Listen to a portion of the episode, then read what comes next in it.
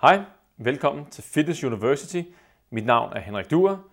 Jeg er kansk idræts træningsfysiolog. I dette foredrag vil jeg fortælle om intensitet i konditionstræningen, og hvorfor intensitet er den vigtigste parameter, hvis du vil have fremgang i konditionen. Intensitet er også vigtig, hvis du gerne vil spare tid på træningen og stadig få et maksimalt udbytte.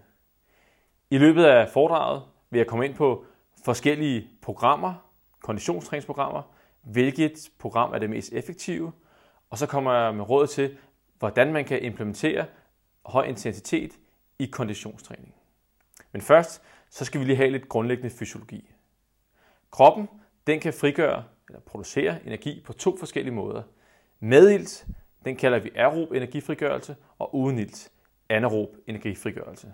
Hvis vi lige tager den første, den med, hvor kroppen bruger ilt, jamen så foregår det ved, at kroppen forbrænder næringsstoffer, primært fedt og kulhydrater. Kroppen kan også forbrænde protein, men det er i langt mindre grad.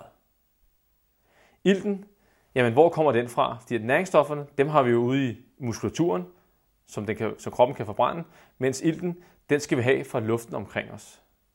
I luften, der er cirka 21% ilt, og øh, den skal vi have hele vejen ud til muskulaturen, så den kan forbrænde næringsstofferne. Til det formål, der har kroppen et ildtransportsystem. Og hvis vi ser på den slide, der kommer op her, så kan vi se, at ildtransportsystemet det består af vores lunger og et hjerte, og ikke mindst nogle blodårer, der er rørende i kroppen, som transporterer blodet rundt. Det foregår så ved, at vi har en åndedrætsmuskulatur, som skaber et undertryk, og dermed